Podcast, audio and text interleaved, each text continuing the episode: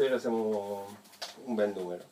E, insomma, lo sapete tutti, stasera abbiamo questo, riprendiamo dopo una breve pausa negli incontri del venerdì sera del Friday. Eh, questo è il penultimo di, questa, di questo giro, poi dopo eh, il 4 dicembre chiudiamo questa, questa, sessione 2015, diciamo così, con una serata sul Britpop e poi riprenderemo verso febbraio, così passato il periodo natalizio. Eh, forse è il quarto anno questo qui che noi ci incontriamo il, il venerdì sera, due volte al mese e, e, ci piace raccontare storie sulla musica. Questa sera abbiamo un, un amico, un, un, una delle... Posso, mi posso lanciare in, eh, sper, in sperticate ah, lode? Poi... no, abbiamo Aurelio che è, stata, che è una, una, firma storica, diciamo così, del, della critica del giornalismo eh, rock in Italia, ha scritto per tanti anni in una rivista importante come Il Mucchio Selvaggio, poi ha pubblicato questo libro sui Doors, che è questo, edito dall'Arcana, che è stato ristampato proprio in questi ultimi giorni da Arcana i testi commentati sui Doors, quindi un, possiamo dire un esperto, un, se, un, se vogliamo, un, conoscitore, un conoscitore. e un appassionato sicuramente dei Doors. Quindi ehm, la serata è, è, è, nelle mani di Aurelio e ti lascio il, il campo. Va bene? Grazie. Grazie per, eh, grazie per essere venuti anzitutto. Eh, allora, io la serata pensavo di strutturarla in questa maniera qui. Eh, mi sentite anzitutto? Sì, ok. Sì, sì. Prima eh, volevo proprio due parole sulla storia del gruppo ripercorsa molto velocemente. Poi eh, c'è un aspetto particolare eh, di quella che è la loro musica, ma di quelli che sono soprattutto i loro testi, che mi piacerebbe affrontare con l'aiuto di video, canzoni. Perché il, la cosa interessante, secondo me, dei Doors dal punto di vista eh, lirico è che ehm, nei loro testi ci sono tantissime cose.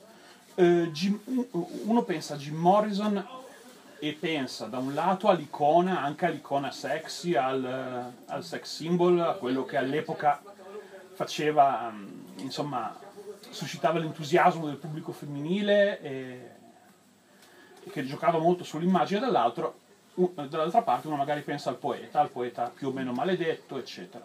Ora, che Jim Morrison si considerasse più poeta che eh, autore di canzoni o mero cantante è un dato di fatto. Che eh, Jim Morrison fosse molto migliore a scrivere testi che non a scrivere poesie è una mia opinione, però ne sono molto convinto perché nei suoi testi, molto più che nelle sue poesie, secondo me, c'è uno spessore molto, molto significativo. Jim Morrison era un grandissimo appassionato di cinema, un grandissimo appassionato di teatro, eh, un grandissimo appassionato di mitologie, cultura nativo-americana, ma non solo, anche mitologie tipo la mitologia norrena, la mitologia classica greca e latina, un appassionato di cinema, c'era e, e soprattutto un, lettore avidissimo. E quello, tutte queste sue passioni, tutte queste sue letture in qualche modo confluiscono nei suoi testi. Per cui ci sono tantissimi modi di approcciarsi alla musica alle parole dei Doors, eh, proprio anche completamente antitetici. Ne ho scelto uno e dopo ci arriveremo. Intanto due parole sulla storia del gruppo. Il gruppo si forma sostanzialmente nel 1965 quando si, si, incontrano a Venice Beach Jim Morrison e Ray Manzarek, futuro, ehm, futuro tastierista dei Doors, che erano stati compagni di corso alla US, UCLA e studiavano cinema. Eh, si parlano, si ritrovano, decidono che magari gli sarebbe piaciuto fare musica insieme, reclutano gli altri due membri del gruppo, John Desmond alla batteria e Robbie Krieger alla chitarra, e si mettono a fare le prove, come tutti i gruppi, insomma, meno male una cosa significativa è che venivano da background molto diversi. Ehm, per esempio, Krieger si, nasceva come chitarrista flamenco, eh, John Desmond era un batterista jazz. Avevano una grande passione, però, tutti quanti, che era il blues. E usa, come, com, usando come comune denominatore il blues, iniziano a fare musica e iniziano a comporre, farsi conoscere, eccetera, eccetera. Spettacoli dal vivo molto particolari, molto, molto coinvolgenti, attirano l'attenzione di Arthur Lee dei Love, il quale chiama Jack Hoffman dell'Electra, che era il boss della sua casa discografica, glieli fa vedere e vengono messi sotto contratto. Il primo album esce nel 67, il primo singolo Break On Through era uscito pochi mesi prima e grazie soprattutto a Light My Fire, una versione ridotta di Light My Fire perché era troppo lunga per, perché venisse passata in tutti i suoi 7 rotti minuti alla radio, viene fatta una versione edit che viene passata da tutte le radio negli Stati Uniti, diventa un grandissimo successo. Loro giocano un po' con un'immagine trasgressiva dei testi, delle... l'immagine trasgressiva stessa di Morrison, e il successo è enorme.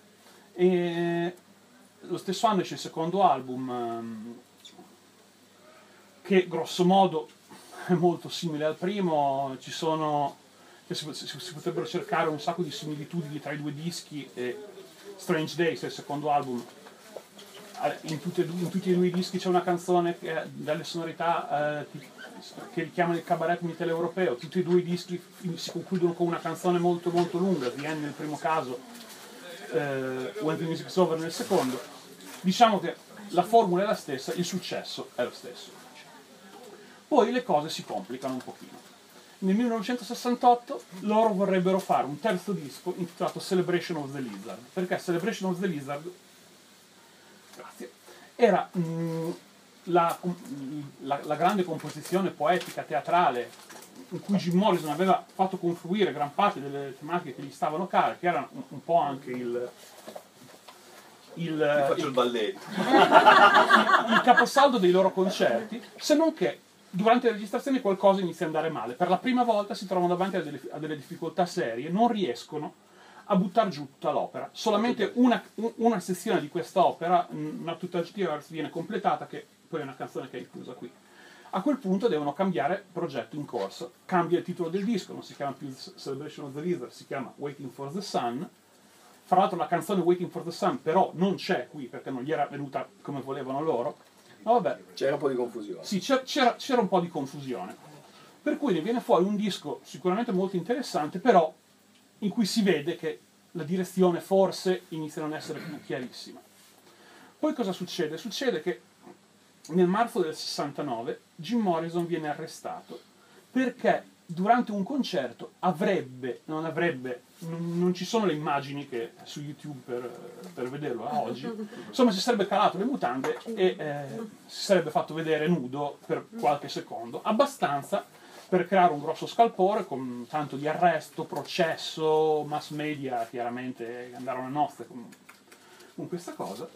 E tutto questo mentre lui iniziava a sentirsi sempre più prigioniero di questa immagine che poi si era costruito da sé, del King Lizard, del, dell'icona sessuale, del Re Lucertola, e cercava in tutti i modi di avere una credibilità diversa, più intellettuale, diciamo, senza però riuscirci a livello che eh, durante i concerti la gente urlava Light My Fire, Light My Fire finché non la facevano, con tanto che loro magari avrebbero voluto fare altro. E per cui tutti questi problemi confluiscono in un quarto disco, che è The Soft Parade del 69, che è secondo me il disco più, proble- più problematico della loro, della loro produzione. È quello in cui è più evidente la mancanza di una direzione precisa, è quello con gli arrangiamenti più ricchi, perché da un lato comunque avevano un discreto budget a disposizione, dall'altro hanno fatto come ha fatto poi anche un, un gruppo italiano recentemente che n- non vi dico chi è, magari ne parliamo più tardi, che visto che le canzoni non erano all'altezza del, uh, di quelle del livello del disco precedente hanno detto sì vabbè cosa facciamo? Ci mettiamo un'orchestra, così almeno gli arrangiamenti distraggono un po' dal fatto che le canzoni non sono niente di che. Oh beh. Sì, quindi, no? Almeno questa è la mia opinione sul disco. Vabbè, ma loro non ci hanno messo proprio l'orchestra, però fiati. Insomma, è un disco molto molto ricco. Anche qui c'è una canzone molto lunga che lo chiude, che è The Soft Parade, ma sicuramente non è all'altezza di When the Music's Over or the End, allo stesso modo in cui non era all'altezza l'intero disco dei, dei primi due. A quel punto la band era veramente su, a un passo dallo scioglimento. Poi però succede che quando il gioco si fa duro, i duri iniziano a giocare, bla bla bla, riescono comunque a trovare la spinta per sal- risaltare in alto dopo aver toccato il fondo. E come fanno? Ritornando alle origini, ritornando a quello che era il loro amore iniziale, musicale, che era il blues, e andando anche a ripescare canzoni magari rimaste indietro dai primissimi anni del gruppo, appunti presi da Jim Morrison quando abitava Venice Beach eh, a metà degli anni 60, e così facendo fanno un disco nel 70, Morrison Hotel, che è sicuramente un, un passo avanti verso una rinascita artistica vera e propria che si compie nel 71 con LA Woman, che è sicuramente all'alte- all'altezza dei primi due dischi, se proprio vogliamo fare un, un discorso di mera qualità del, del, prodotto. Ci sono due canzoni molto lunghe, molto significative, Riders on the Storm e la stessa LA Woman che ha un, una bellissima canzone d'amore Angeles, dedicata a Los Angeles, che è comunque Los Angeles un tema che ritorna molto spesso nel, nel, nei suoi testi. E, eh, però eh, nel frattempo Jim Morrison si era stancato della vita che stava facendo in America, di, degli eccessi anche, di, di tante cose, si era trasferito a Parigi dove pochissimo tempo dopo l'uscita del disco muore nel 71 a 27 anni come Janis Joplin e come Jimi Hendrix e, eh, e così la, la, parabola artistica dei Doors propriamente detti finisce. Ci sono stati due dischi registrati senza Jim Morrison ma insomma lasciano un po' il tempo che trovano un po' come il disco dei Velvet Underground senza Lou Reed. E insomma il discorso Jim Morrison finisce qui. Le uscite postume interessano fino a un certo punto. American Prayer, l'album di sue poesie recitate con delle basi musicali registrate in un secondo momento dai, dai suoi colleghi Doors, non è quello che avrebbe voluto fare lui, perché eh, lui avrebbe voluto un tipo di accompagnamento diverso, più colto, più vicino alla musica concreta, per capirci, e così non è stato, ma vabbè. E insomma, con la morte di Jim Morrison finisce il discorso Doors, per, per, per quanto riguarda la produzione principale, chiaramente. Dicevamo, tra i tanti aspetti che si possono andare a cercare loro, nella loro musica, nel loro, nei loro testi, nel loro approccio a quella che era la musica, io ne ho scelto uno molto particolare, che è quello dei rapporti col teatro. Non, non, la faccio molto lunga, non entro molto nei dettagli perché vorrei che fossero le immagini e, la musica a parlare, per cui io partirei subito con quella Celebration of the Lizard di cui si parlava prima. È il contributo più lungo, dura un quarto d'ora, per cui diciamo come c'è lo scoglio più grosso subito all'inizio, dopo è tutta discesa. Prego. Ci sono due, ci sono due versioni, cioè una, una, versione live e una versione quella Allora, io, io preferirei quella, quella live. Preferirei quella live sì, sì, no. perché è quella che comunque. Ma con i, con i, video dal vivo o questa? Oh, questa? oddio, questa anche va eh, bene, vabbè, secondo me. Vai, perché vai. comunque è quella che era stata approvata da, sì, sì. dai Doors stessi. Vado? Sì.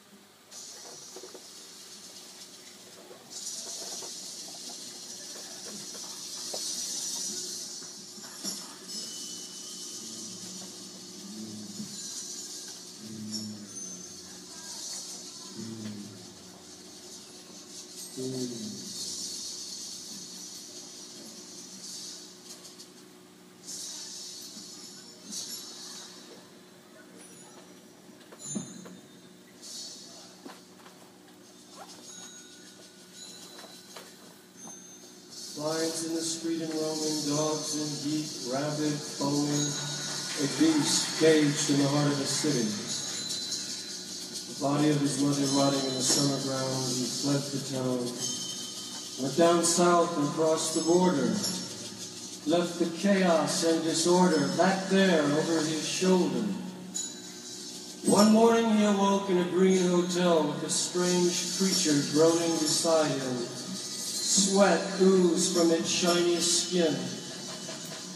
Is everybody in? The ceremony is about to begin. Wake up! You can't remember where it was. Had this dream stopped? The snake was pale gold, glazed and shrunken. We were afraid to touch it. The sheets were hot, dead prison and she was beside me. Old, she's no young. Her dark red hair, the white soft skin. Now, run to the mirror in the bathroom, look, she's coming in here. I can't live through each slow century of her moving. I let my cheek slide down the cool, smooth tile.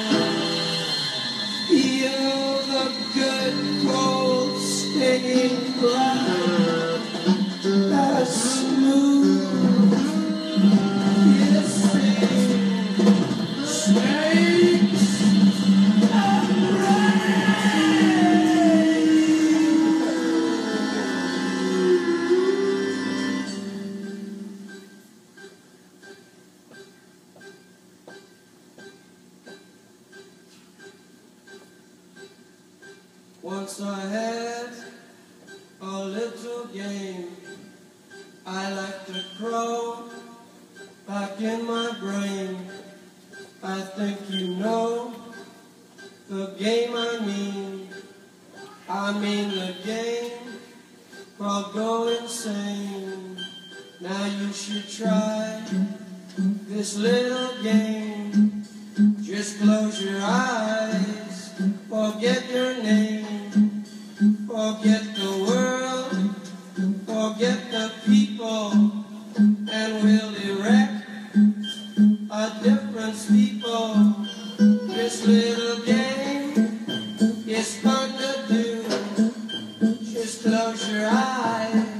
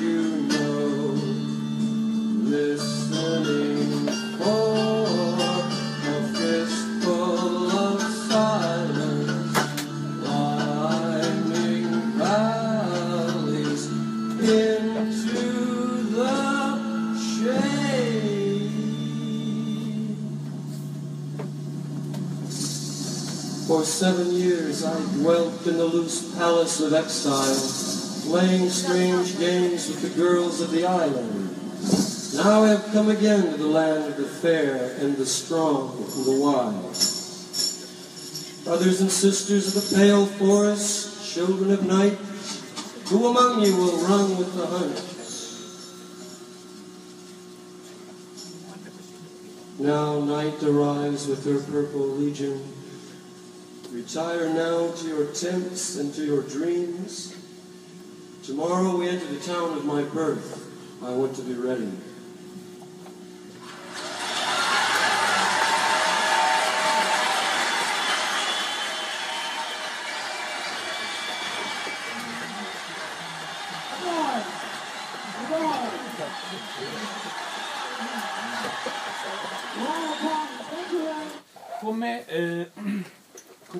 Si diceva prima, Celebration of the Lizard rappresenta per, eh, per molti versi quella che è la summa del, ehm, del Morrison che vedeva se stesso come un poeta prestato alla musica. Ci sono tantissime cose al suo interno, tanti temi che poi eh, sono anche presenti nelle canzoni.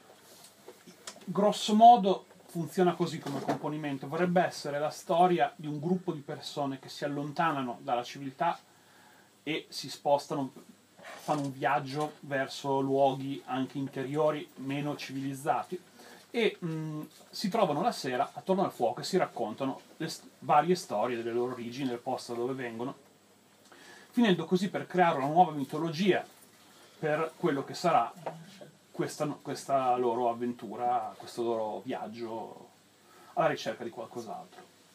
E a questo punto, eh, secondo me, vale la pena aprire una parentesi brevissima sul nome Doors. Ora, probabilmente lo saprete quasi tutti eh, il motivo per cui si chiamavano Doors, lo riassumo brevemente, leggo da qua non perché mi piace citarmi, anzi lo odio, ma per, per citare a modo quelli che vale la pena citare. Cui, allora, eh, nell'opera Il matrimonio del cielo e dell'inferno, il poeta William Blake aveva scritto questa cosa, opera del 1793, se le porte della percezione fossero purificate, ogni cosa apparirebbe all'uomo com'è, infinita.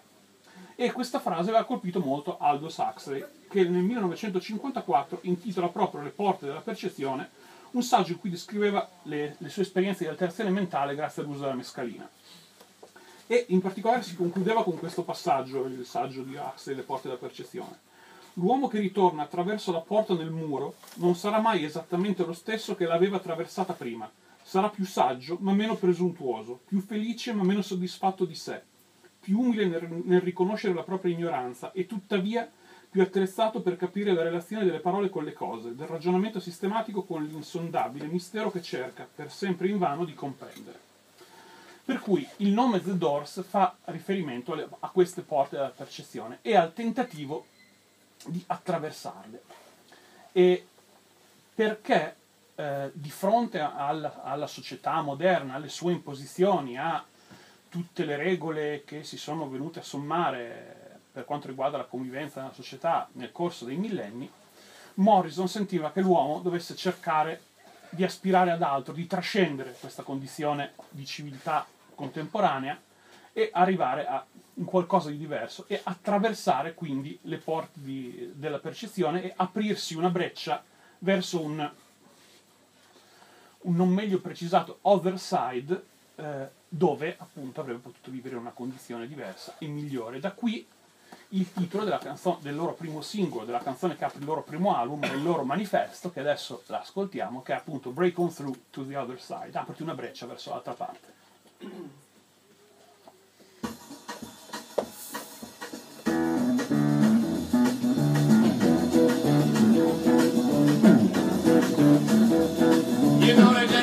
Noise the night, night divides the day.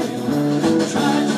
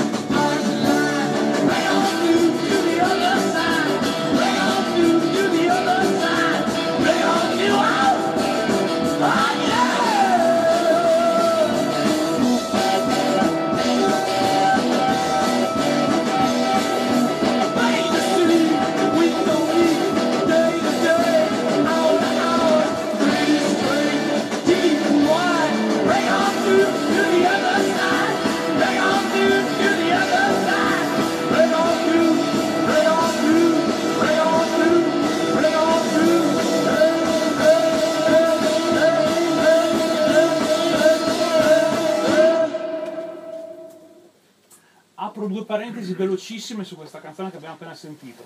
La prima è eh, eh, per collegarmi alla Celebration of the Lizard. Prima, a un certo punto di Celebration of the Lizard, Jim Morrison dice Release control, we're breaking through.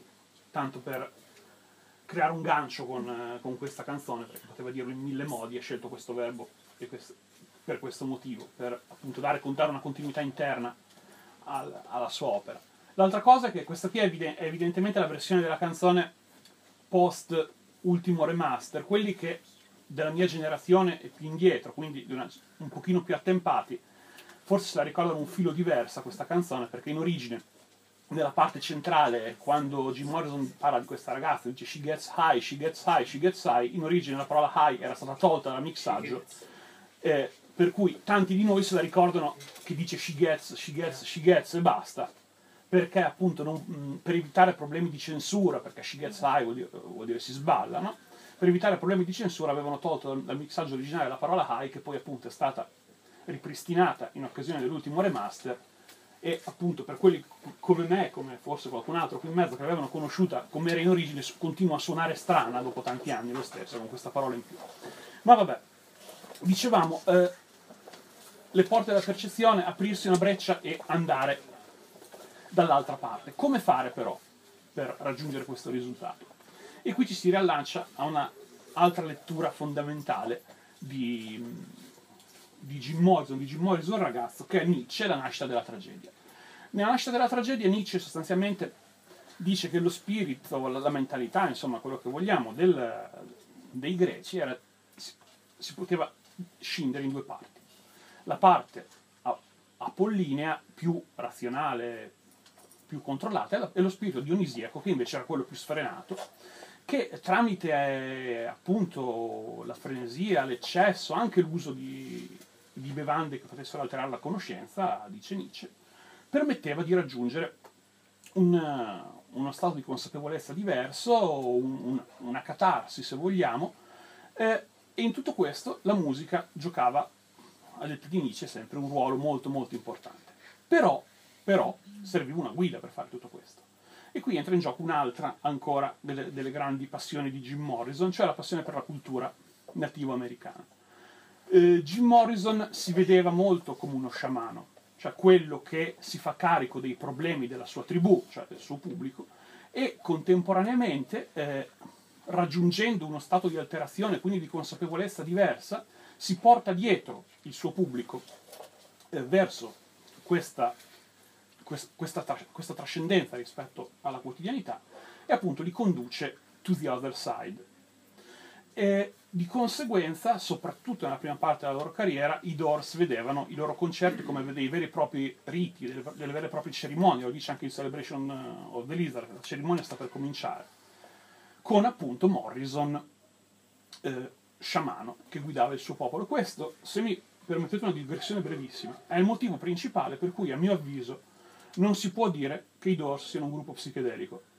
Perché se, per esempio, che ne so, pensiamo a Grateful Dead, che comunque sono una musica di abbandono, di grande libertà, nei Doors sì, c'è eh, libertà, c'è abbandono, c'è desiderio di superare i confini, però alle condizioni dello sciamano, alle condizioni di Morrison. Per cui si fa quel che dico io, in pratica, stringendo molto la cosa. Ma vabbè, questa è una, una- una- una fissa mia che ci tenevo a dirla, ma c'entra poco con il discorso. E eh, abbiamo parlato di, di, di rappresentazione di teatro, di- Nietzsche, l'origine della tragedia, eccetera. Nel primo disco dei Doors c'è proprio una canzone, una cover che è di origine teatrale, è il più aperto omaggio dei Doors al mondo del teatro. L'ascoltiamo adesso, è Alabama Song.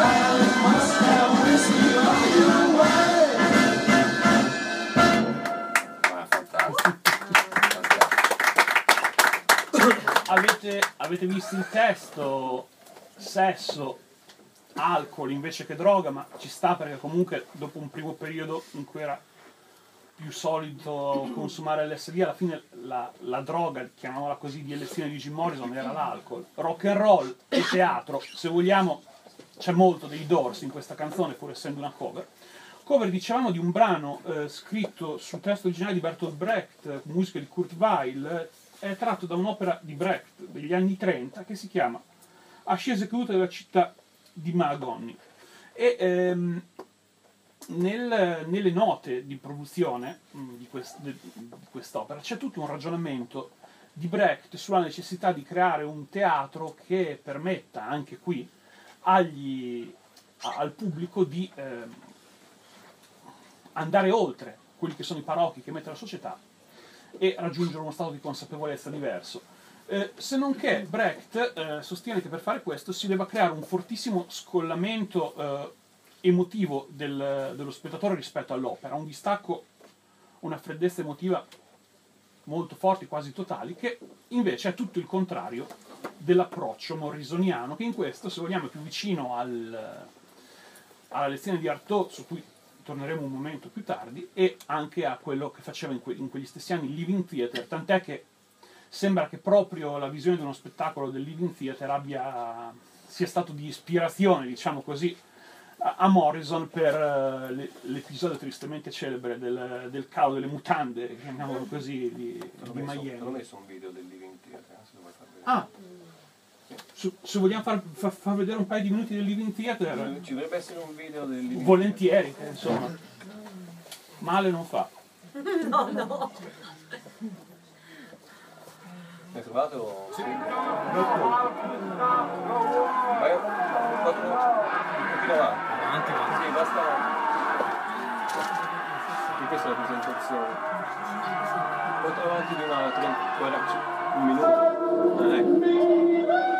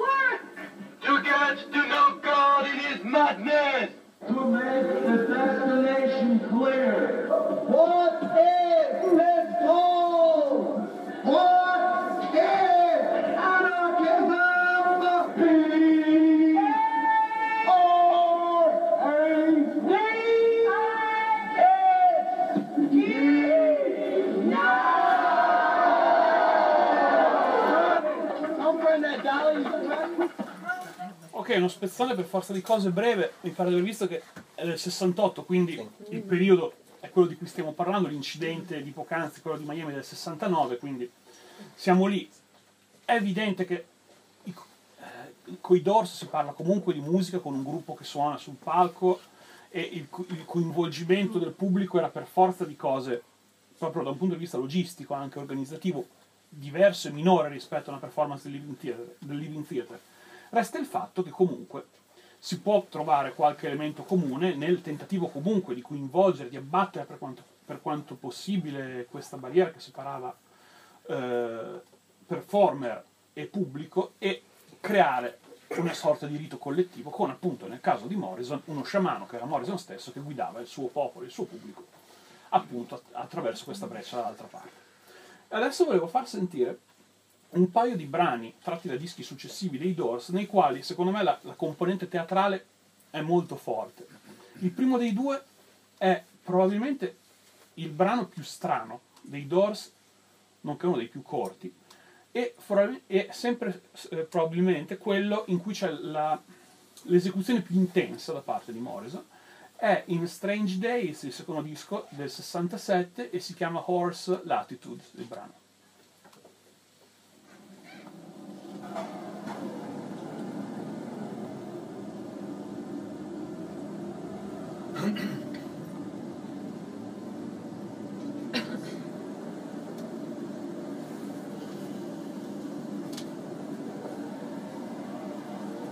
When the still sea conspires in armor, and her sullen and aborted currents breed tiny monsters,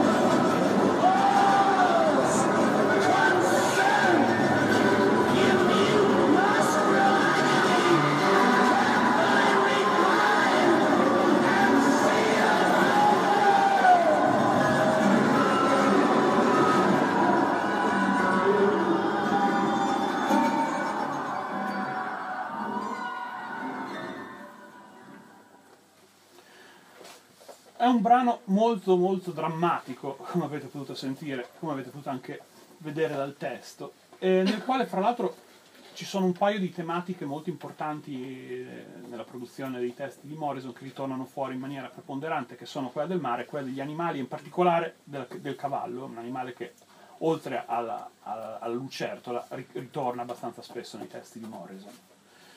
Eh, la canzone parla tendenzialmente di questa zona di mare, la zona di, mm, vi dico il nome giusto che non vorrei dire una stupidaggine, convergenza intertropicale, che eh, in inglese si chiama doldrum, che è quella poi di cui parla anche Coleridge nella ballata del vecchio marinaio, per sintetizzare, e in cui per, un- per tutta una serie di questioni legate alle correnti, al mare, eccetera, tante volte le navi si trovavano costrette a dover alleggerire il carico.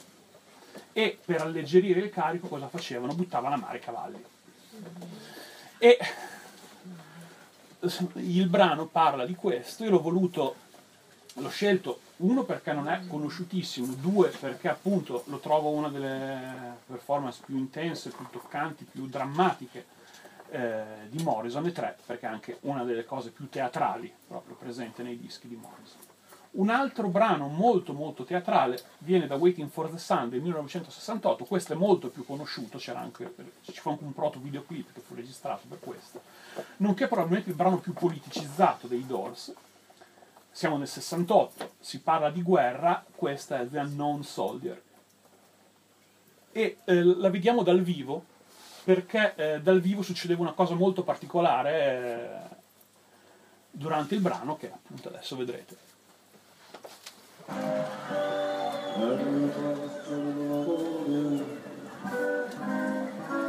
Unknown soldier.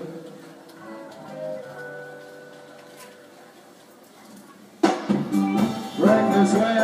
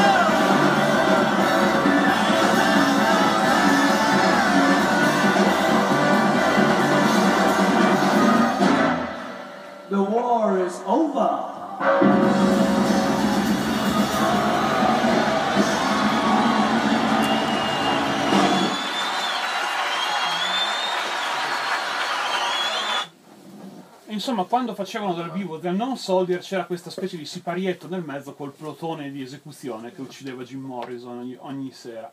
E quando dovettero registrarla in studio, eh, chiamarono una serie di persone a fare proprio i passi del, del plotone di esecuzione. Se ascoltate la versione in studio si sentono. La cosa divertente è che alcune delle persone chiamate furono, erano dei giornalisti, dei critici musicali e insomma, l'ironia del, del fatto che a impersonare gli esecutori di un musicista in un disco fossero i giornalisti era evidente a tutti probabilmente. Ma tant'è, eh, prima eh, citavo il Living Theater, citavo Artaud. Artaud eh, nel teatro del suo doppio parla, teorizza un teatro della crudeltà che sia talmente scioccante per lo spettatore da spingerlo a vedere attraverso le ipocrisie che lo circondano e anche in questo caso a raggiungere un livello di consapevolezza maggiore, il che, il che fa sì che in un certo senso, da questo punto di vista, la, ehm, la performance teatrale non sia poi così diversa da un rituale sciamanico, nel senso che anche in questo caso eh, qualcosa spinge eh, il pubblico a appunto superare queste pastoie, superare questo gioco, chiamatelo come volete, per andare to the other side, se- per ritornare a questo tema che lo stesso Morrison insomma ci, ci insisteva parecchio. E mm, Teatro della crudeltà che scioccasse eh, il pubblico, c'è un brano dei Doors che è particolarmente scioccante soprattutto le prime volte in cui lo eseguivano dal vivo sicuramente lo era, tant'è che quando lo fecero per la prima volta al Whisky a Go Go, che era insomma il punto d'arrivo per un musicista a Los Angeles, in quel periodo furono immediatamente mandati via, non ci suonarono più perché diciamo che avevano passato il segno e adesso vediamo anche perché e per come avevano passato il segno, il brano è The End. Ci sono due. Eh, Dal vivo o con i testi? Con i testi per favore.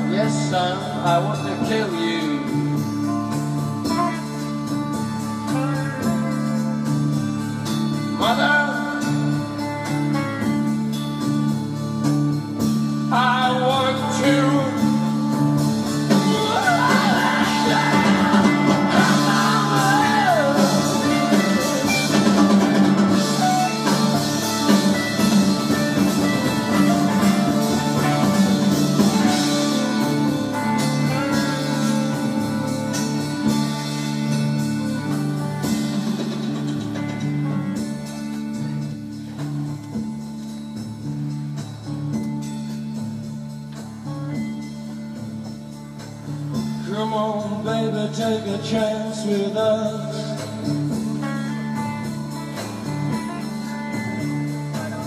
Come on, baby, take a chance with us.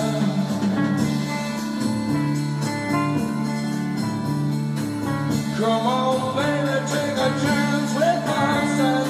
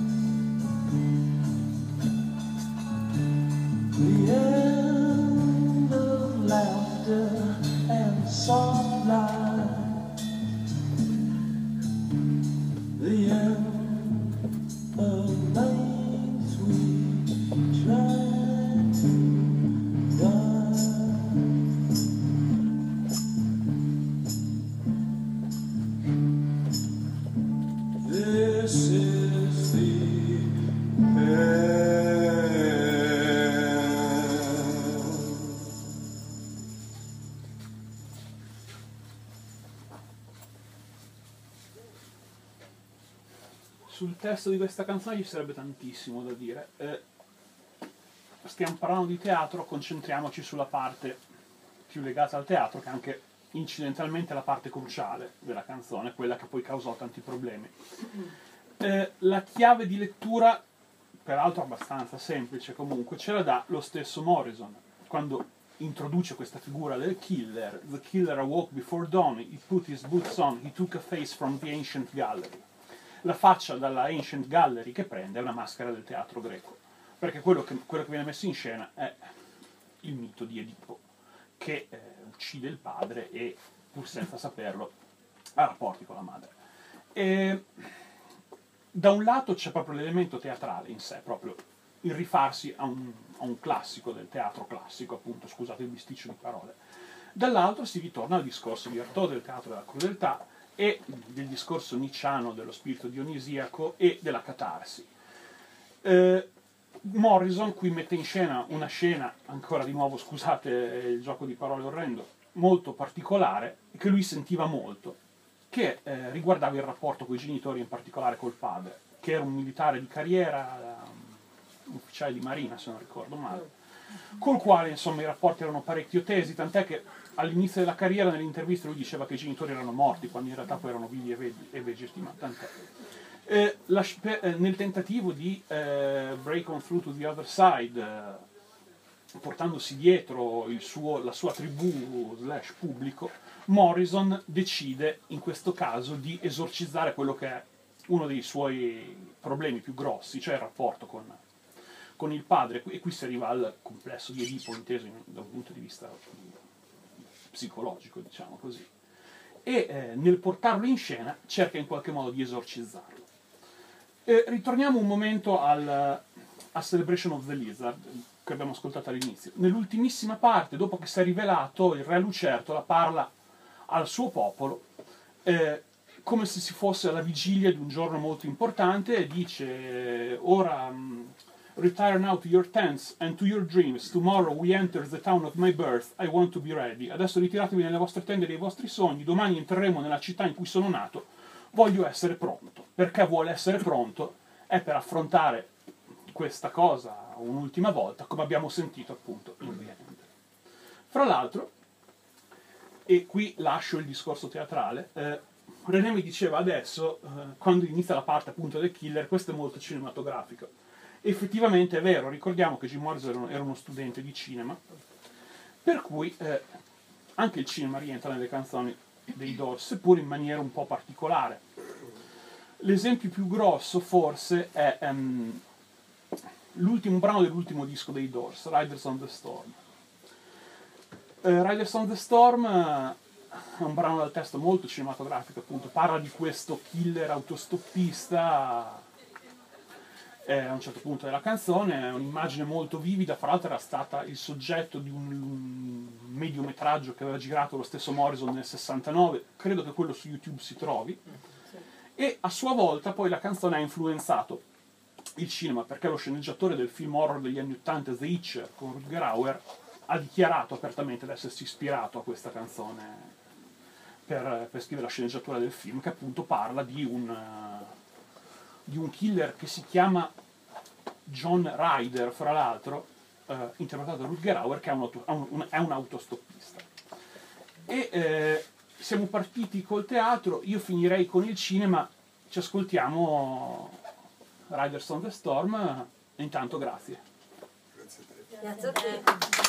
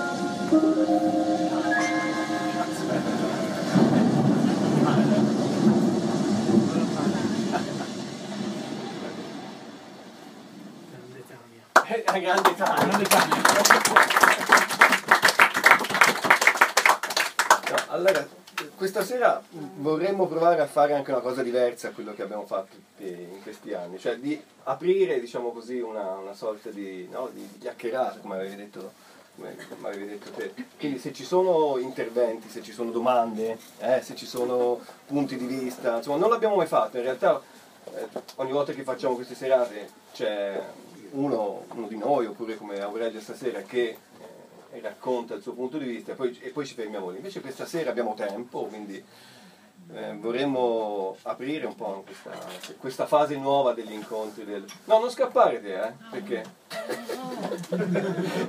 lì ti voglio, eh. Subito, subito, immediatamente. Sì, sì, probabilmente sì, perché se non chiacchiera nessuno, chiacchiero io e ti faccio vedere un video. Fumi dopo. Ti dà, ti dà. Lo sciamano. Lo sciamano. Eh, lo sciamano fa, briga, comanda, fa lui. Eh? Quindi vorremmo provare a fare questa cosa. Nessuno parte, parto io. Dopo, dopo parte lo zoom però. In seconda battuta voglio, vai, voglio lo zoom. No, a parte le- le- l'aspetto appunto che ha trattato Aurelio sul, ehm, sul teatro, diciamo così, e sulle- sull'influsso che, che ha avuto e, e sull'esposizione diciamo, di Jim Morrison, questa forte teatralità nei suoi concerti. Vorrei dire, un- poi se ho tempo, anche alcune cose su quelle- sul- sul- sullo specifico tuo, però una cosa che mi, mi- mi piacerebbe, perché abbiamo catalizzato la serata su Jim Morrison e vorrei spezzare una lancia sugli altri tre. Eh, poverini, diciamo. Poverini, non perché, cioè, poi io sono, io sono nato a Pane e Jim Morrison, quindi gli altri tre per me, però obiettivamente... Bowie, eh? eh? È Pa- eh, oh, ma io ho avuto tante vite, amico mio. Ehm, Qui abbiamo messo tutto l'archivio. quindi, no? No, no, e poi è tutto registrato, c'è Eh, Fede che non mi scappa niente. No, vorrei lanciare, spezzare una lancia per gli altri te. ehm, perché obiettivamente senza Morrison si è visto con i due dischi che hanno fatto dopo la morte di, di Morrison, che erano veramente poca cosa i dischi in sé. Però eh, gli album dei Doors non sono solo opera di Jim Morrison, e neanche da un punto di vista testuale, perché molte canzoni le ha scritte Krieger. No, fra l'altro, appunto, Eh, Light My Light My Fire, Fire, che è la canzone più famosa, è quella che ha portato più soldi e fame, ha creato alla Jim fine Morrison Jim probabilmente ha Morrison. scritto un unico, un unico verso di quella canzone, la Sì. seconda strofa. I, i brani di cassetta, quelli che Tutti Krieger. facevano vedere i, i soldi veri ai Doors, li ha scritti Krieger. Per cui Qui- Quindi anche questo insomma, gli, gli va dato al- all'uomo. Eh, che poi fra i due non corresse poi a un certo punto buon sangue, Sì. si vede in The Soft Parade quando i primi tre album e poi anche i successivi ultimi due sono firmati tutti dai Doors. L'unico che, che porta le firme, ogni, canzone porta la firma di chi è scritta ed è soft parade, quando i, Sì, sì. i rapporti erano veramente rotti, insomma, c'era un, un momento buio, il momento più basso e più buio della... della- Sì, con Morrison che sembra mettere le mani avanti e dire ok, io le canto anche se non le ho scritte io, però sappiatelo bene, non l'ho No, l'ho scritto non sono. Lui Sì. suonava degli strumenti o no? Morrison? No, non mai sentito No. Non ha niente. mai composto una canzone. Non sapevo neanche leggere la musica. No, Vabbè, vabbè. però- Chitarra. No, niente. Non che, che io No, no, sappia. no, no. Sono, sono abbastanza sicuro di questo. Essendo tu il bassista dei Doors, che non si è mai capito chi era, Eh, il eri te, vero? Il bass- Il bassista in realtà non c'era, per i primi cinque dischi era, era la mano sinistra di Krieger, nel sesto Di- c'è eh, di di, Manzarek. di Manzarek, scusa. Nel sesto c'è un session man in studio. Che fra l'altro aveva suonato con Elvis Presley, per cui insomma, probabilmente Morrison era anche abbastanza gasato da questa cosa. Che ci fosse un session man che aveva suonato con Elvis.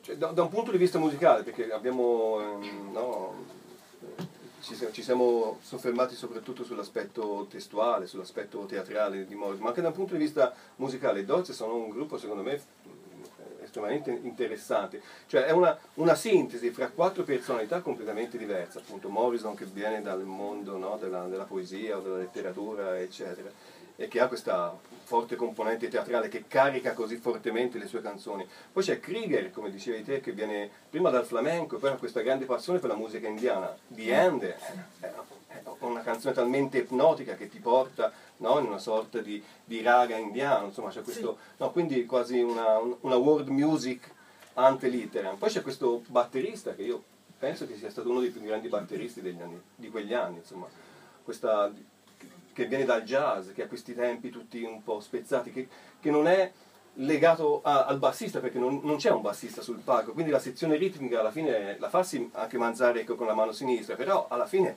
è tutto dance mo, con questi tempi molto spezzati, molto nervosi. Poi ci sono dei live su, su- su internet che potete cercare. Ah, qui è ripartita la Living Theater. Sì, sì. Sì, fra l'altro, a proposito di, di Desmond, mi viene in mente in questo momento per la prima volta che sotto certi punti di vista secondo me può essere simile a, a Stuart Copeland come batterista, nel senso che non è il tipico batterista rock, assolutamente. E proprio per questa, questa sua atipicità fa sì che la musica del suo gruppo abbia un qualcosina in più, proprio dal punto di vista strettamente musicale. Sì, poi anche se, se lo vedete nel, nei live, se, insomma, poi tutti abbiamo occasione di andarla a rivedere nei live, c'ha proprio un modo di suonare Desmond molto, molto particolare nel modo, insomma, a me, a me piace tantissimo, quindi insomma i Doors erano, erano in quattro alla fine, insomma, no? poi tutto si, si concentrava sul- sulla figura sciamanica di Jim Morrison, però eh, questa cosa qui mi piaceva eh, in qualche modo sottolineare. E, e poi insomma, se avete degli interventi, se no ho, ho anche delle domande per... eh, Aia. Aia.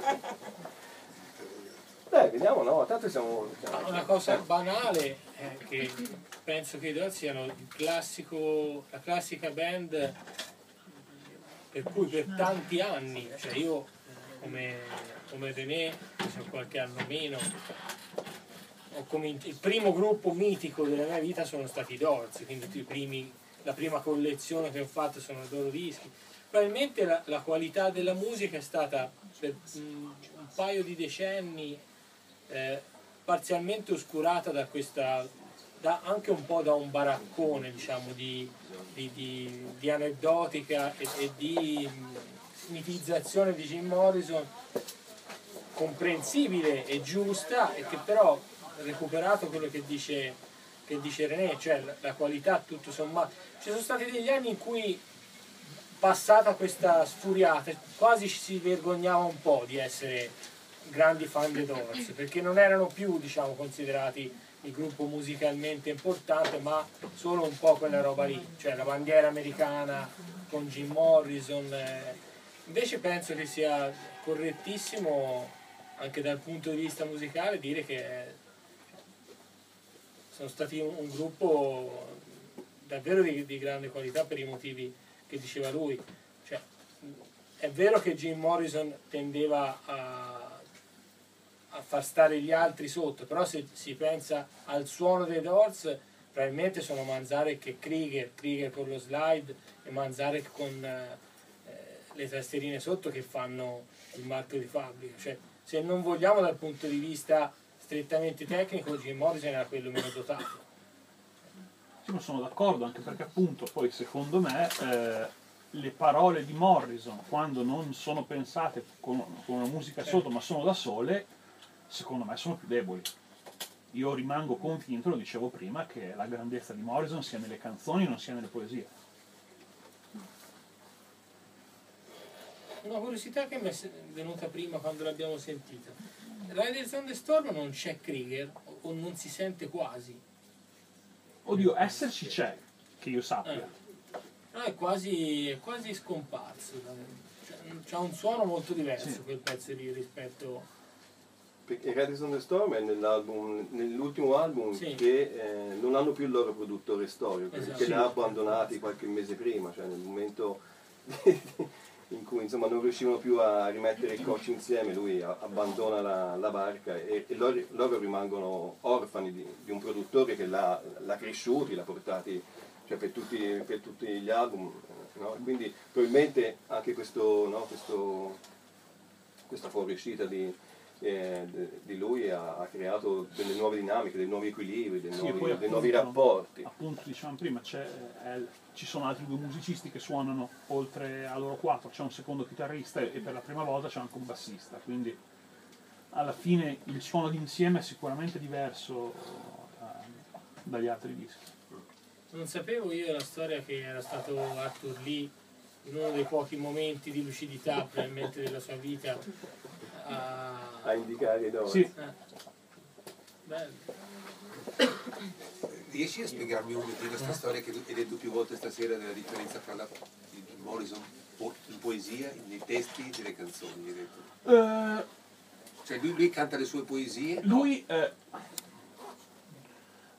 a parte, a, par- a pa- no, a parte qualche caso particolare di canzoni che sono state costruite a posteriori da appunti, cose che aveva scritto lui, in linea di massima lui quando scriveva una canzone scriveva, sapeva che stava scrivendo una canzone, sapeva che c'era una struttura, sapeva che c'era un accompagnamento musicale.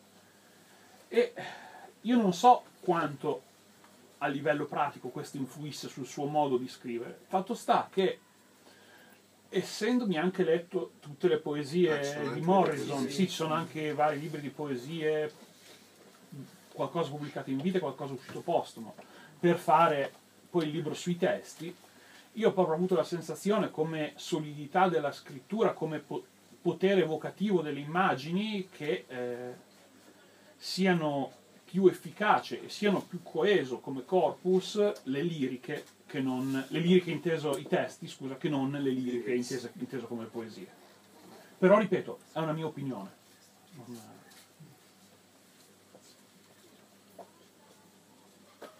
Tra i primi due album hai una preferenza, visto che il giustamente... primo.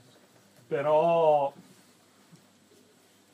di poco, non fosse altro che nel primo c'è una delle mie canzoni preferite dei Doors che è Take It As It Comes C'è anche The Crystal Ship. e c'è anche The Crystal Ship. eh, Insomma, il primo non di tanto, ma se dovessi sceglierne uno in assoluto probabilmente sceglierei il primo.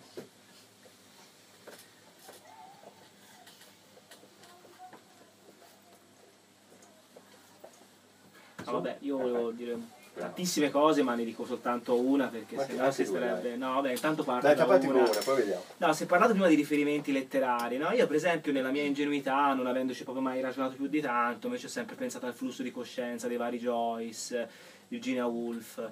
C'è poi secondo te, o comunque se, se ci sono anche delle fonti che dicono che lui sia anche un po', eh, come dire, ispirato diciamo, a, queste fon- diciamo, a queste correnti letterarie, oppure no? Diciamo, ci è arrivato per vie traverse? Per, Allora, eh, sono ragionevolmente certo che possa aver letto questi, questi autori. Probabilmente le influenze più evidenti sono altre, però ci sta tranquillamente che, che si possano tirare in ballo anche questi, non, non mi sembra assolutamente forzato, anzi. Lui però non ha mai detto in un'intervista, Non- mi piace non- questo, oppure... I nomi che fai tu direi di no, Ah, non, ok. non mi ricordo. Non mi ricordo. Eh, c'è anche da dire che il vero lavoro approfondito sui dorsi l'ho fatto anni fa perché il libro in questione inizia ad avere qualche annetto. È possibile che se tu me l'avessi chiesto nel 2008 ti avrei dato una risposta molto più articolata di questa. Eh, non mi sembra comunque che lui nelle interviste parli di Joyce o di Virginia Woolf. Non mi sembra. La seconda? No, vabbè, poi ritornando al discorso, sarebbero mille, però vabbè, intanto eh, il fatto che dici c'è più debolezza nel, nella poe- del- nel Morrison poeta che nel Morrison, diciamo, scrittore di testi di canzoni o di musica. È vero che lui era un grande interprete comunque, e lui dava forza alle parole con la sua interpretazione, secondo me, certo. perché isolate poi alla fine sono cose anche per certi aspetti anche trite e ritrite, riviste un po' con l'occhio un po' tolto da quegli anni, no? Nel senso che secondo me rimangono bellissime in assoluto. Però era la sua interpretazione che secondo me gli dava la vera forza poi. E poi secondo me un grande talento di Morrison era quello di estrapolare delle, delle situazioni, ma anche proprio delle frasi dal loro contesto più banale, più, più terreno e farle altro. Cioè, l'esempio più evidente è la, la famosa immagine del- dello Scream of the Butterfly eh, in eh, When the Music's Over, se non sbaglio, dove appunto parla di prim- prima di morire vuole sentire The Scream of the Butterfly, l'uro della farfalla, era il titolo di un film porno che vide una sera che giravano a New York. Cioè, Sì, no, ma la capacità anche comunque di integrare mondi anche diversi. Sì, poi, sì, cioè, sì, sì, cioè, cioè. da- proprio dal sacro al profano in tutti i sensi. Assolutamente. quindi questo- Magari fosse stato, come dire, una vita diversa, sarebbe stato un grande critico musicale, magari, un grande per dire. un grande critico letterario, letterario, volevo me, dire, scusami, musicale. sì, sì, però sì, aveva sicuramente una, una grande conoscenza, una grande capacità di creare ponti sì, sì. Mm, mm, tra mondi lontanissimi. sì. Dal teatro greco alla mitologia norrena, a Artaud, a Nietzsche, alla cultura dei nativi americani e, e così via. Che poi è una grande capacità, poi noi la banalizziamo perché è lì spiattellata e poi copiata e rifatta da tanti altri, però certo. in effetti averla concepita come... Sì, ma anche, anche proprio solo pensando al contesto da cui, da cui venivano, cioè i Doors erano un gruppo californiano, nella, Eh, nel- nella seconda metà degli anni 60 i gruppi californiani erano i Beach Boys che cantavano della spiaggia al sole. Eh, Con tutto il rispetto per i con tutto il rispetto, Anche. guai mai, però di spiagge ce ne sono pochissime dei Doors, eh, di sole ce n'è ancora di meno. San, san, san, dice. Moon, moon, moon. Moon, moon, moon. Round, round, round. si svolgono quando ci sono dei riferimenti temporali sono quasi sempre di notte o di sera le, le canzoni dei Doors Anche perché il punto geografico di Morrison era l'ovest, sì, dove cala il sole. West is the best. sì. Lì cala il sole. Eh, posso far vedere un video così? Sì, dico una- Ci deve essere un altro video, no? Dimmi un po' cosa... Cosa è rimasto fuori? Sì? Dimmi un po' cosa era rimasto fuori. Allora, è rimasto fuori Red House Blues. Sì, Red House Blues. sì, Metto però quello, sì. Voglio fare... dal vivo. Sì, dal vivo che ci sono... Il- questo è un video montato, non so da chi, forse da Tania un'altra volta. Però è, è interessante perché fa vedere come Morrison si muoveva sul palco durante le sue, le sue performance. E vorrei dire due cose, una cosa diciamo. Vado. Sì, prova un po', fammi un po' vedere. La Blu lo conoscono tutti, no? Sì, sì, sì. Sì, ma è, è il, il- il video che, che mi, che mi interessa. È sempre Tania. Where did Hi, how you doing. Yeah. Looking good. Everything is fucked up as usual.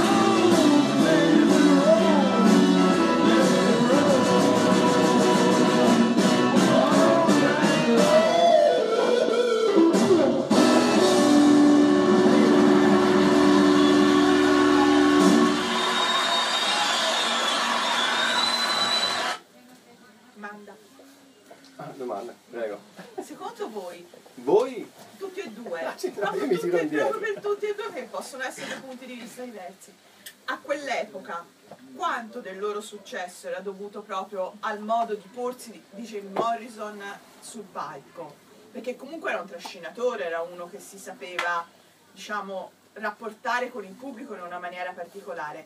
Quanto del loro successo poteva essere legato? Perché oggi è facile per noi, diciamo, analizzare la musica, dire questo era bello, questo ma allora era una cosa anche diversa, no? Le avevano davanti, le avevano sul palco. Quanto ha influito questo aspetto? Secondo me tantissimo. eh, oltre quello che Morrison stesso avrebbe voluto, lui si sentiva eh, per molti versi prigioniero di questo personaggio che si era creato e uno dei motivi della crisi anche personale, penso, di Morrison è proprio questo, che voleva fare altro, voleva farsi conoscere di più come poeta, voleva dare un'immagine artistica di sé diversa la gente continuava a chiedere Light My Fire. Cioè, si vede in questo video addirittura cercano di toccargli i capelli, no? Proprio come...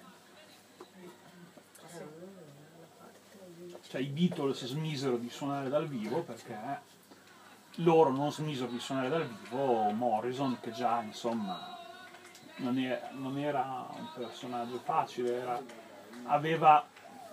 eh, Manzarek parla di due Jim Morrison diversi, Jim che era eh, il ragazzo allegro, solare, colto, brillante, divertente, spiritoso e Jimbo che era Jim quando si ubriacava iniziava a diventare molesto, autodistruttivo e, e così. Non riuscendo a raggiungere gli obiettivi che voleva, sentendosi imprigionato, ci sta che Jimbo, chiamiamolo così, prendesse sempre più il sopravvento su Jim. Secondo me.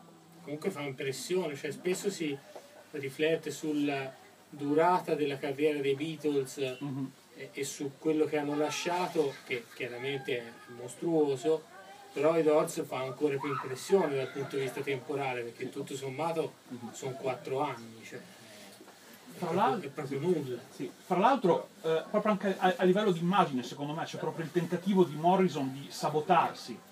Cioè l'icona, l'icona sexy che si appesantisce, si sfa, tra virgolette, si, si fa crescere la barba, insomma. L'ultimo Jim Morrison non era esattamente l'icona, l'icona sexy del 67, proprio neanche lontano. Per questo René si è fatto crescere la barba Esatto. per distruggere distruggere il, mio, mito sexy che ormai mi sentivo un po' ingabbiato, stretto questa maschera non mi si addiceva più.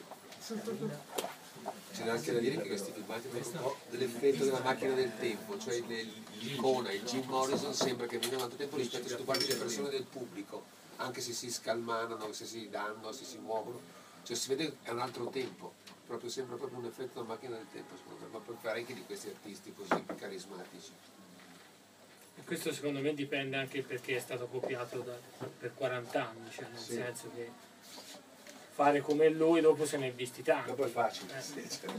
mi sembra più moderno anche per quello. Cioè perché proprio anche, nel, anche, anche nel, al di là del- dell'immagine sul palco, proprio nell'esecuzione, nel Certo, modo sì, di sì, cantare. Prima c'era su un disco di Quentin Bunnyman, eh, c'è tantissimo di, di Jim Morrison nel nei primi Quentin Bunnyman, proprio a livello di voce. E stiamo parlando di un gruppo New Wave, che quindi non dovrebbe avere molti rapporti in teoria, quando poi in realtà, guardate, e i re di The Doors vedi in giro i eredi dei Doors? sì. Particolarmente, no, non saprei. Ma è difficile poi parlare di eredi, nel senso che comunque allora l'impatto dirompente che poteva avere un gruppo, un gruppo di oggi è difficilissimo che ce l'abbia. Perché sono passati tanti anni, il rock and roll non è più giovane, abbiamo già visto succedere tutto, cioè abbiamo visto i musicisti dar, dar fuoco alle chiese, cioè dopo cioè, cosa, cosa può, cosa può mai fare un musicista secondo me per, per scioccarti come, come poteva scioccare, pote- per darti un- una scossa culturale come ti poteva dare Jim Morrison allora. Dopo che, cioè, dopo che si è visto succedere tutto sul palco, si sono visti i musicisti prendere i martelli pneumatici e sfondare le pareti dei locali, cioè, secondo me è difficile parlare di eredi perché non, non è possibile, a mio avviso, poi magari mi sbaglio, però a mio avviso non è possibile che un gruppo oggi possa avere lo stesso impatto dirompente che aveva, che poteva ancora avere anche perché allora, ma anche, anche fino agli anni 70. Anche perché comunque non saranno mai un'avanguardia di un movimento culturale giovanile, cioè non, non esiste più questo, cioè la musica rock come portavoce di un movimento giovanile che vuol cambiare qualcosa, cioè, anche quelli bravi comunque cioè, sono gruppi tra virgolette commerciali nel senso che gli interessa più un prodotto rispetto a quello che, che poteva essere Mm. allora. Magari interessava anche a loro, però casualmente si ritrovavano dentro un, un certo tipo di movimento. La musica poi, secondo me, da, da gran parte dei- delle nuove generazioni è vissuta in maniera diversa. Cioè, c'è molto meno identificazione, c'è molto, c'è molto meno, eh, come posso dire, vedere l'artista come punto di riferimento, cul- cioè proprio culturale. Anche per questo, è- cioè, oltre a essere, esserci stati tanti anni di rock del mezzo, è proprio anche cambiato l'approccio di massa. Intrattenimento. Sì, è forse. È chiaro, non c'è, c'è- non è, forse Kurt Cobain, Sì, però, Andiamo indietro nel tempo. però già andiamo indietro. Poi è una cosa, cioè, è diverso secondo me eh, Kurt Cobain eh, rispetto a Jim Morrison, proprio come, come approccio alla scrittura, come, mm, eh, come spessore dei testi, ma non voglio minimizzare i testi di Kurt Cobain, di Kurt Cobain, dico solo che sono cioè, proprio, sono cose diverse. Cioè, eh, la, la portata culturale, e intendo proprio culturale, non solo musicale, non è paragonabile secondo me dei Nirvana con i Doors. Senza appunto voler assolutamente sminuire Nirvana, perché non, non è mia intenzione. Sembrava un intervento dall'esterno. Sì, infatti. Scusa, Di Other Side. Musica hai fatto And the other side. No, però scusa, ho avuto un cortocircuito in questo momento perché abbiamo visto queste scene che in effetti, se contestualizzate all'epoca, sono veramente proprio eh, rivoluzionarie, diciamo. Però mi è venuto in mente un altro personaggio, no? Mm. Iggy Pop, per dire che a un certo punto ho associato a un'altra epoca, a un altro universo, a un altro mondo. In realtà poi. Cioè, Iggy Pop per i dischi Iggy dei, Pop era un degli. Stooges era del 69, se- cioè, no? Nel senso, quindi in realtà appena qui si parlava ancora di guerra, di, di- di- di utopia, no? Nel senso, cioè, quindi c'è del erano costruttivi Doors tutto sommato nel volere. Sì. Iggy Pop è nichilista, è quello che Eh beh, si quando finisce, autodistrugge. quando finisce il sogno. Quindi forse lui, è, è- essendo l'antitesi, però è l- forse, il, forse più figlio di Lou Reed magari. Però anche se dire- er- era un fan, era, Sì, era assolutamente un fan. Fra l'altro, appunto, quando René mi ha chiesto di venire qui questa sera, io ho fatto il mio compitino, mi sono riletto quello che avevo scritto a- tanti anni fa e a un certo punto c'è proprio un, un virgolettato che non mi ricordavo di Iggy Pop che parla di un concerto dei Doors. Lui, anche come, come, cioè, come immagine, come presenza sul palco, sì, è, è sicuramente morrisoniano, poi come tematiche, appunto, cioè, eh, c'è, c'è tanta disillusione anche, soprattutto nella seconda parte della, della carriera dei Doors, nei testi, insomma, reso- era stato uno dei primi a rendersi conto che la Summer of Love era finito e era il momento di svegliarsi, quel- e svegliandosi non avresti visto niente di bello. Morrison è stato uno dei primi a accorgersene. Eh, Iggy Pop, con quel poco scarto che può esserci dal punto di vista anagrafico della produzione musicale, comunque è già in, è già in pieno riflusso, chiamiamolo così, rispetto all'utopia di fine 60. Quindi sì, c'è, mol- c'è molto nichilismo. Però Iggy Pop ha una cosa che Jim Morrison non aveva, cioè si muove, si muove come un granchio, si muove sul palco, si muove solo così, si, mu- si muove, si- si muove in orizzontale. Come gli egiziani. Sì, Eh, scusa, contieri degli eredi, lo sappiamo. Gli. Cioè, Io un po'. Eh, è venuto anch'io. Il Cave. eh. No, no, E lui è vivo, lo sai. Ah, Barry! Scusa. No, questo è un giochino. Barry Manilow. Ah, certo. È Jimmy. Non lo sapete la storia? Sì. Ma l'abbiamo raccontato già una Io no, volta. però. Very No, bello. eh. No, non- Copacabana. La, la, la, la. L'ospite non lo sa, per Cos'è cui che- magari dopo in No, no, Caritatis no, no, gliene raccontate. Che le danno la parodia a Nobis Shell. Sì, no, vabbè, c'è una Vabbè, storia. Ah, e siete che? Eh. Ma chi era? Che sono riani. Hello Kitty, cos'è? No, no, no. Ancora 5 minuti, qualche intervento dal fondo laggiù? Pudu, Fuma, fuma. dici la tua. No, non so, Ecco, non sai. non so, saltava al rallentatore o no? Abbiamo visto delle immagini. Eh, non Riusci- c'ero. riusciva, riusciva a lievitare al, al rallentatore, però cadeva di botto. Tipo io Benji. Un altro video? Non so, ce l'abbiamo un altro video? Non credo. Povero, Qualcosa c'è rimasto la sigaretta. un pezzo. sa. Che cosa c'era? Di End dal vivo? Eh, no, un pezzo dico Un altro pezzo di 13 minuti. inedito. Inedito che c'era? Del film di Oliver Stone che ci dice? Parere personale. Orrendo. Ecco, meno male, io volevo andare via. Secondo me è orrendo. quindi- D'altra parte però c'è, c'è un altro discorso da fare secondo me, cioè gioca veramente, veramente tanto sul cliché dell'artista maledetto, cioè è pesante, ma se ci pensi poi sono così tutti i film che parlano di musicisti e del resto, come, come diceva il mio prof di letteratura anglo-americana all'università, se non metti un po' di pepe nella storia, cioè dopo la gente si rompe le scatole dopo 5 minuti, cioè se l'artista non è un po' maledetto la gente si rompe a sentire la sua storia, se è una persona normale come tutti.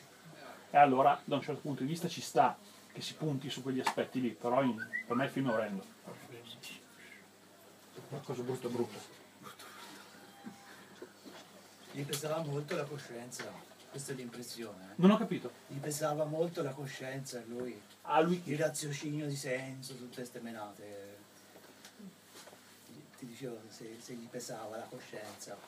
Che- Se mi che- sembra che- che la-? Non, non sono Mi sicuro di aver sembra capito la che domanda. la, che la musica la usasse come per andare al di là. Mhm. Quindi se la coscienza, la, la coscienza, la Aveva... coscienza civile, la coscienza Sì, sociale, beh, eh, sicuramente sì, lui cose, sembra che gli pesasse molto. Cioè Aveva- al di là di tutto ciò che è sociale. Ma in realtà poi lui era, era ben consapevole di quello che succedeva, era ben addentro. Eh, non, non ci sono magari tantissimi testi politicizzati, tanto per dire, però ci sono. The Unknown Soldier, per esempio, è un testo dove viene presa una posizione ben precisa, siamo nel 68, eh, su- sulla guerra. Cioè non è che ci sono tanti dubbi su come la pensassero uno dei motivi per cui ci fu mh, ehm, insomma eh, a un certo punto Morrison decise che ognuno si doveva firmare le sue canzoni era perché a un certo punto in una canzone di, di Krieger c'era una chiamata alle armi letterale nel senso proprio diceva prendete le armi qualcosa non mi ricordo la, la- la frase esatta però il concetto era questo e Morrison gli, non gli andava bene fu quella frase lì che disse no io la canto però metto le mani avanti io questa roba qui non l'ho scritta. E allo stesso modo, eh, un po' anche perché comunque lui aveva molto questa, questa fissa, chiamiamola così, con la cultura nativo-americana e quindi di conseguenza del del rappo- di un rapporto più diretto con la natura, lui la tematica ecologista la sentiva forte. In When the Music's Over c'è proprio una parte in cui si parla di questo, cosa avete fatto alla Terra. Erano tutte cose che gli pes- cioè lui cioè l'andare oltre non era per scappare da queste cose, era per, come posso dire, arrivare al punto in cui fossero eliminate, ma non per, per- per far finta che non ci fossero più, perché non ci, non- non ci fossero più proprio, cioè non so se mi sto spiegando, risolverle. per risolverle. Se tutti passano dall'altra parte non ci sono più questi problemi. Quando ha visto però che non poteva, risol- che non poteva risolvere niente, è finito tutto. Cioè, Sì, penso che ah, se ne sia accorta abbastanza in fretta che non si cambia il mondo con una canzone, Sì, sì, purtroppo. E se fosse Patti Smith, l'erede? Eh, sì, ma anche lei insomma, di qualche anno fa. Sì, però sì, fate il video. Vabbè, vabbè. pensa che il primo disco di Patti Smith, Orsi, si rifà i cavalli, che insomma... Beh sì, eh, sì, beh, simbolismo eh, morrisoniano. Culturalmente eh, sì, poi vabbè, è chiaro che ci sono tanti aspetti morrisoniani che non, non sono applicabili, cioè non sono paragonabili con eh, la figura artistica di Patti Smith, però Eh, insomma, c'è Beh, nel primo disco è cita- citato Sì, esplicitamente. beh, sì. Cioè, alla fine, sì, sotto molti punti di vista si può essere tranquillamente. Che è l'inedito? Eh, metto Povero, povero. Cos'è? Ah, boh, vivo. lo scopriremo. Sopra lei dal vivo. Oh, Ma, amico mio, ma, buono. Si chiude con questo, allora ci sono qualche altro intervento, qualcuno che vuole dire? No? Bene, Uh, vai, The Soft Parade. Let's cut out by watching and listening to the voice Eccolo, of this song. questa è Stania. Soft